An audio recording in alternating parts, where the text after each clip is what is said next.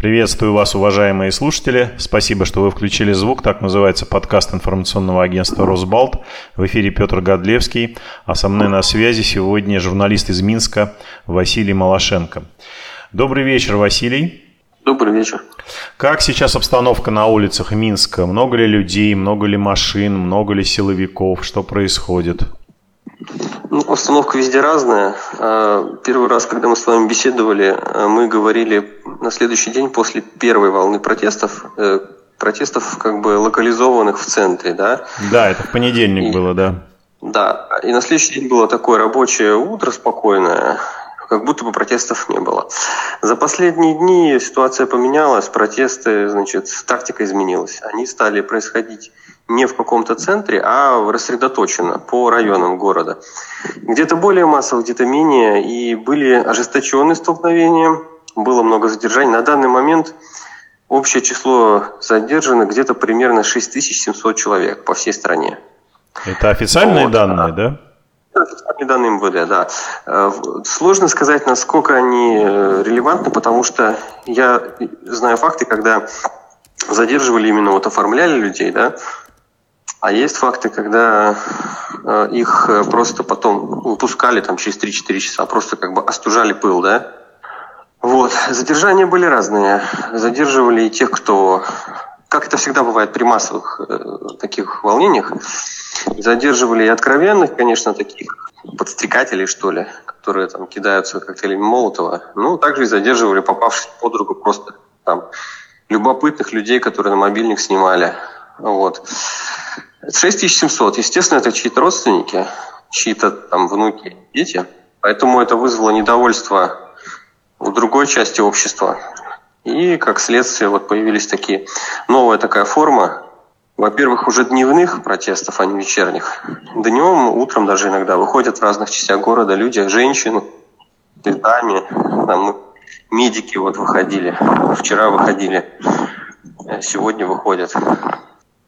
Медики, даже вчера к ним приезжал министр здравоохранения и предложил пообщаться в актовом зале медуниверситета. Они около университета стояли. Но они отказались. Сегодня выходили медики, по-моему, двух или трех больниц. Также в Минском районе Серебрянка, наверное, уже вы слышали про него, уже в Евроньюз попал, выходили э, сотрудники медицинской помощи. Человек пятнадцать. Вот. Вот сейчас слышите машины сигналят, да? Э, машины сигналят по всему городу. Э, в принципе... Это в знак солидарности с протестующими, я так понимаю. Да, то есть, если кто-то, какая-то группа людей, буквально там три человека даже встанет на обочине с белыми лентами или с цветами, или просто машет, машины начинают гудеть. Не все, конечно, машины, но многие. Насчет забастовок. Знаете, я бы не назвал это забастовками. По моим данным, то, что можно назвать забастовкой, наверное, происходит все-таки больше на Минском автомобильном заводе и на эм тэ зэ, Минском тракторном. Это можно назвать забастовками, потому что люди покинули рабочие места, не, не все, часть. Они захотели встречи с руководством. Четких каких-то таких политических требований нет. Ну, как правило, просят освободить людей задержанных. Перевыборы могут просить. Какой-то такой политической программы никто не выдвигает. Но на большинстве предприятий какая ситуация? Люди, э, сложно сказать, все предприятие или часть, бросают рабочие места, идут к администрации, просят встречи. Встречи проходят и как бы после этого расходятся. Ну, естественно, встречи, информация приходит разная с этих встреч, где-то на повышенных тонах, где-то более спокойно. Естественно, у людей вопросы к власти, и как бы они таким образом вот, пытаются как-то свой этот анализ снять. И в городе Жодино, где находится БелАЗ знаменитый, вот эти карьерные самосвалы, наверное, знаете. Да-да. Которые закупают в Кузбасс, в том числе, в Кемеровскую область, в Шахтерске. Вот, там, значит, этот завод мелкий. Тоже очень много сотрудников, может быть, даже все, они собрались на открытом воздухе, пришел мэр города. Точное содержание неизвестно, встреча полностью, но, видимо, обсуждали вот эту ситуацию. Ну вот я видел в соцсетях, что рабочие БелАЗа, кроме того, чтобы прошли перевыборы, требовали, чтобы из Жодина, где расположен завод, вывели силовиков, насколько я понимаю. Да, они были там недовольны. Я подробности вам такие прям детализированные сообщить не могу, но да, там было что-то такое, что вот почему здесь присутствуют силовики. Люди недовольны вот этой тактикой, когда в штатском работают силовики. Ну, вы знаете, похожее что-то было в две тысячи одиннадцатом году после президентских выборов две тысячи десятого года. Выборы две тысячи десятого года были зимой. Зимой сложнее проводить акции протеста. Зима была холодной, в отличие вот сейчас от теплых зим, да. И плюс тогда были определенные экономические проблемы, намного более серьезные, чем сейчас. В Беларуси тяжелейший кризис валютный. Вот, и тогда были так называемые хлопающие акции, когда ходили, хлопали в ладоши. В принципе, сейчас многие вот эти участники волнений, или не многие, а часть э, такая значительная, это люди, воспитанные на тех акциях. Потому что тогда выходили не обязательно такие оппозиционеры, прямо что системные, да, которые не системные, а э, те, которые постоянно участвуют в акциях. Это небольшая прослойка. Выходило много людей случайно. И, в принципе, происходит такое и сейчас. Но, на ваш взгляд, выход... на ваш взгляд, такие массовые протесты не только в Минске, а по всей стране, они уже когда-то имели место, или это впервые в истории страны? Ну, было, конечно, в девяностых годах такое. Было. А потом, потом, в принципе, в девяносто шестой год кризис, кризис конституционный, противостояние президента и парламента, тоже было массовое, но, наверное, с тех времен вот только эти хлопающие протесты могут сравниться, но все-таки, понимаете, хлопающие протесты, они как-то были более сконцентрированы в каком-то одном месте. Да, тоже была попытка их разнести. Да, тогда тоже это координировалось как-то из-за рубежа. Были определенные там группы в соцсетях. Сейчас тоже это, этот момент присутствует, но очень много и спонтанности местной присутствует. Понимаете, одно дело, когда человек такой последовательный оппозиционер, ему именно не нравится политика действующего президента, это одно. А тут скорее частично эти протесты связаны с усталостью от сложившейся такой социально-политической конъюнктуры в стране. Долгие годы в Беларуси складывалась такая ситуация, когда стало привычным такая парадигма, знаете, управления людьми на предприятиях, там еще в каких-то учреждениях, когда вот тебя все время просят потерпеть, там, да, поджаться, подожди, потерпи, вот завтра будет лучше. Что-то похожее мы в советское время проходили. И у нас очень большие всегда проблемы были в системе образования, связаны с тем, что я не хочу обвинять всех сотрудников этой системы, но э, вот слышите машину, когда гудят? Да, да, да, слышу. Тех я не хочу обвинять, но очень часто встречались такие вещи, когда просто показуха входила в образ жизни. Например, я приведу такой вот небольшой эпизодик, да. В различных школах, я как журналист узнавал от источников, вот в Минске было такое, в городках небольших по стране, такой практиковали метод. Празднуют День Конституции, в этот день призн, э, принято вручать паспорта. В четырнадцать лет сейчас выдают паспорта, поэтому школьникам вручают паспорта. И, допустим, не готовы еще для всех ребят, которым уже подошел срок к, примерно к этому времени, получать паспорта.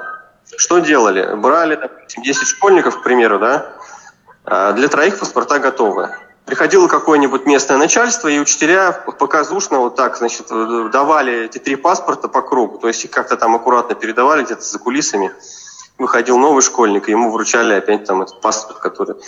Вот такие вещи, понимаете? Ну, сейчас, наверное, идет речь совсем о других вещах, да? Сейчас идет понимаете, речь... Понимаете, нет. Да. Я вам назвал такую деталь, но таких деталей очень много. Люди от этого устали, от этого постоянного какого-то... Да, много хорошего в стране было сделано, и стабильность – это здорово, но я как журналист, который занимается деловой тематикой, хотел бы обратить внимание, что все-таки для бизнеса важнее не стабильность, а предсказуемость. Вот этого вот не хватает как раз. Ну и стабильность тоже, понимаете, она такая мнимая. Это, это с какой-то с точки зрения хорошо. В советское время мы могли там накапливать на счетах деньги и дол- долгое время не бояться там какой-то дикой инфляции и так далее. Но в наших условиях мы понимаем, что это все достаточно призрачно, искусственно поддерживается и имеет негативные эффекты. И кто-то за этот банкет должен платить. То есть э, люди хотят пересмотра вот этих всех э, вещей, регулирования бизнеса, регулирования каких-то социальных отношений, потому что модель, которая применяется, она уже, ну, она уже устарела. Ну, безусловно, вот да, безусловно. Василий, у меня такой вопрос. Сегодня с интересным таким комментарием выступила Маргарита Симонян. Вы, может быть, читали в ее телеграм-канале о событиях в Минске и в других городах Белоруссии по поводу того, почему силовики ведут себя столь жестоко, обращаются жестоко с протестующими.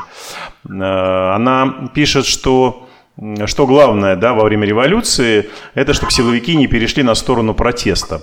А как же они теперь перейдут на сторону протеста, когда им дали карт-бланш мочить все, что движется, и они с наслаждением это делают? После этого уже не перейдешь как бы на противоположную сторону баррикад. Вот на ваш взгляд, это близко к истине или это все-таки не так? То есть никто не давал специально силовикам распоряжения или приказов действовать максимально жестоко, чтобы потом люди уже не могли сложить, так сказать, дубинки, щиты и сказать, что нет, мы будем э, на стороне там, протестующих, на стороне народа? Во-первых, мы точно не знаем, какие там приказы отдавались, потому что мы не сидим, со свечкой никто из нас не стоял. Но... Учитывая опыт мой, я когда-то освещал тоже силовые структуры, эту тему освещал. Во-первых, в усмирении протестов участвуют разные подразделения. Есть просто милиция общественной безопасности, есть ОМОН, есть внутренние войска, у всех свои командиры. Как правило, всегда применение спецсредств, оно предполагает написание рапорта потом о применении. Насколько я понимаю, если в конкретном каком-то случае уже там силовики, их сильно, значит, достали вот эти провокаторы, которые там кидаются камнями и бутылками, командирам разрешает такое более брутальное применение, наверное, им дают какую-то возможность потом не отчитываться об этом, потому что если ты избиваешь человека, который кинул в тебя коктейль Молотова и жестко его задерживаешь, это одно. Если ты какого-то случайного избиваешь, который стоял рядом, и там еще надо разбираться, вообще участник этой акции или просто это зевака какой-то, или это журналист, который освещает эту акцию. Тут, э, то тогда тут, при написании рапорта, получается, ты должен признать, что ты неправомерно применял спецсредства. Но ведь он же, он с тобой не дрался, он не, какие-то требования ты ему не выставлял, чтобы он ушел, да? Вот. Мне кажется, это зависит более от такого низкого звена командиров. А вы сами были свидетелями каких-то таких жестоких сцен? Ну да, неоднократно, да не только сейчас. У нас же до этого какие-то были оппозиционные акции. Просто есть акции оппозиционные, которые такие, знаете, традиционные, в которых участвует не больше тысячи человек. И, к сожалению, наши коллеги, которые работают на некоторые СМИ, они даже иногда завышали количество, там, допустим, пришло шестьсот человек, они делают тысячу, потому что кто-то работает на минское СМИ, кто-то работает на зарубежное, у которого есть стандарты, что если меньше тысячи акций, там не, не подрались, ничего такого не было, то об этой акции заметка не выходит, понимаете? Поэтому они добавляли это и делали тысячу. Вот на таких акциях, в принципе, ну, бывало так, что все мирно проходило, бывало, что задерживали. Но эти люди уже привыкшие к содержаниям. А вот когда э, добавляется такой э, не совсем неустойчивый оппозиционный электорат, а тот, который на время стал оппозиционным. То есть, эти когда, люди не когда привыкли... выходят простые люди, да? Да, на улице. Люди, они не привыкли к этой брутальности, они не, они не имеют такого опыта участия в уличных акциях и не понимают, что где-то э, силовиков рука может дрогнуть, что он может там задержать там не совсем... Не совсем по делу, так сказать, да? Ну вот то, что мы видим, в, скажем так, в социальных сетях, это совсем не по делу насилие применяется. Ну, есть очень такое, часто. Есть и такое. Да, да. Да, но это, это так было всегда, потому что, понимаете, уличная акция есть уличная акция. И тут э, каждый действует в силу вот этих вот указаний от его командира, либо в силу своей личной компетенции. А там уже зависит от сотрудника. Сотрудник милиции, это может быть оперативник наркоконтроля, и может быть сержант ОМОНа. Вы понимаете, что совершенно разный уровень. Ну, разумеется, совершенно да, разумеется. Вот. Поэтому с кем смотрели, не стал. Я да, обращал внимание в две тысячи десятом году, когда в две тысячи десятом, когда в декабре разгоняли вот эту площадь, да. Э, вы знаете, департамент охраны не действовал так брутально, как некоторые сотрудники отличались действия. Там, более, более... Там было применение сил, департамент охраны более такое адекватная, так сказать, ситуация. Поэтому тут зависит, конечно, от подразделения. Скажите, Василий, а вот то, что так много женщин за последние сутки вышли на улицы И то, что у протеста появилось такое лицо иное, скажем, это как-то повлияло на обстановку, на тех же сотрудников правоохранительных органов? Опять же, я не знаю, что там творится, сказать, внутри, да, системы, как там в штабах правоохранительных, какие указания дают. Но таких вот прям массовых задержаний сейчас я пока не наблюдаю. Не наблюдаю. Вчера, например, на акции медиков, там много женщин было. Во-первых, это медики, они будут лечить потом родственников, тех же самых милиционеров. Подъезжали машины милиции, как бы показывая готовность к задержанию, но задержаний не было. Часть протестующих расходилась, когда видели эти машины. Часть оставалась. Ну, такая вот была вот игра как бы на нервах. Но задержаний не было. Хотя вчера был такой эпизод, когда тоже какая-то женская акция была, и люди там что-то с балконов им подсказывали, то ли дорогу перекрывать, то ли что, я уже точно не помню. И прибыли, такие открыли огонь из травматического оружия по балконам. Такой эпизод был. Да, это кто-то зафиксировал тоже, я читал э, у кого-то из коллег. Ну вот сейчас я специально, значит, для фона музыкального встал тут на перекрестке, да, чтобы машин было слышно. Э, можно тоже загуглить, есть такой торговый центр Рига, улица Сурганова, тоже один из таких эпицентров протестов. Вот стоят люди, в принципе, с белыми шариками, с цветочками, там, с машут, да. Причем видно, что смена уже не первая, потому что здесь находится офис нашей редакции, и я там выходил уже в течение дня. Видно, что это другие люди, это уже какой-то пятый или шестой состав, наверное. Ну, просто машут машина, машина, вот есть сигналит. Силовиков я не вижу. Вот. Скажи, но была сегодня стычка с э, сотрудниками ГАИ в центре города. Они хотели кого-то задержать, я не знаю по какой причине. Возможно, действительно человек что-то нарушил. Его стала отбивать толпа. И там была драка с сотрудниками ГАИ. Учитывая, что в этом месте есть видеонаблюдение, возможно, что какие-то потом последствия будут для тех людей. Их могут отследить и задержать. Василий, скажите, а как среди ваших коллег, я имею в виду среди коллег наших общих, которые работают в Минске, ситуация, стали больше задерживать, меньше задерживать? Я помню, что пару суток назад какая-то ситуация была совсем запредельная, пропадали корреспонденты, да. у всех забирали да, флешки и так далее. Хорошая. Извиняюсь, что я перебиваю, ситуация была не очень хорошая. Она напоминала тоже одиннадцатый год. Когда после вот этой площади десятого года опять э, конфронтация такая наступила, были акции протеста, и тогда очень много задерживали журналистов, либо их не задерживали, а просто грубо выталкивали из зоны акции протеста. Я вот тогда в то, в то время работал в государственном СМИ, несмотря на то, что я работал в государственном СМИ, у меня там в корочке все это было записано. Вот. Меня тоже, ну как наблюдатель присутствовал, как пресса. Меня вытесняли очень грубо. Вот. Но один раз сотрудник ОМОН извинялся, было такое. Сказал, что зачем вы задаете мне вопросы, почему я вас, значит, вытесняю. Это глупо, это не мне надо задавать. Вот. И тогда был интересный момент, что тогда с машин, которые, в которых задержанных помещали, и с автобусов, снимали номера. Было сделано замечание со стороны прокуратуры тогда. И через какое-то время генеральный прокурор был, значит, уволен. Вот, вот это интересный тоже такой момент. Сейчас нет такого, чтобы снимали номера. Есть какие-то фейковые сообщения, что якобы тут Росгвардия ездит. Ну, вы знаете, ни одного снимка, ни одного доказательства нет. Имеете в виду Росг... Росгвардия из России? Да, да. Я слабо себе представляю, чтобы белорусские силовики сюда пустили Росгвардию для разгона. То есть тут какие-то уже такие появляются конспирологические теории, что это такой заговор силовиков для того, чтобы... Путин пришел со своими, значит, войсками и всех освободил от плохих белорусских войск. Даже такое уже есть, что только уже не говорят. Да, но это, конечно, из области, но, фанта... но... из области фантастики. Ну, конечно, расстраивает, что повторяется ситуация две тысячи одиннадцатого года, когда задерживают, потому что э, не все журналисты... Бывают журналисты, которые провоцируют, конечно. Бывают даже такие случаи были в Минске, что какие-то проходят акции оппозиционные, и журналисты присоединяются, там машут флагами тоже. Это, конечно, неприемлемо. Но задерживают тех, кто и не участвует.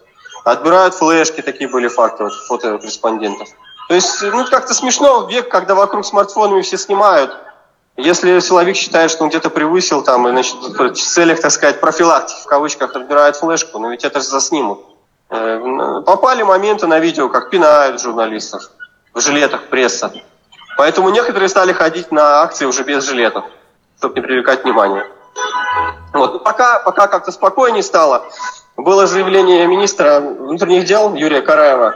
Кстати, по происхождению он из России, из Осетии. Он э, пообещал, что журналистов, которые не будут вставать э, между милицией и протестующими, а будут со стороны все снимать, их трогать не будут.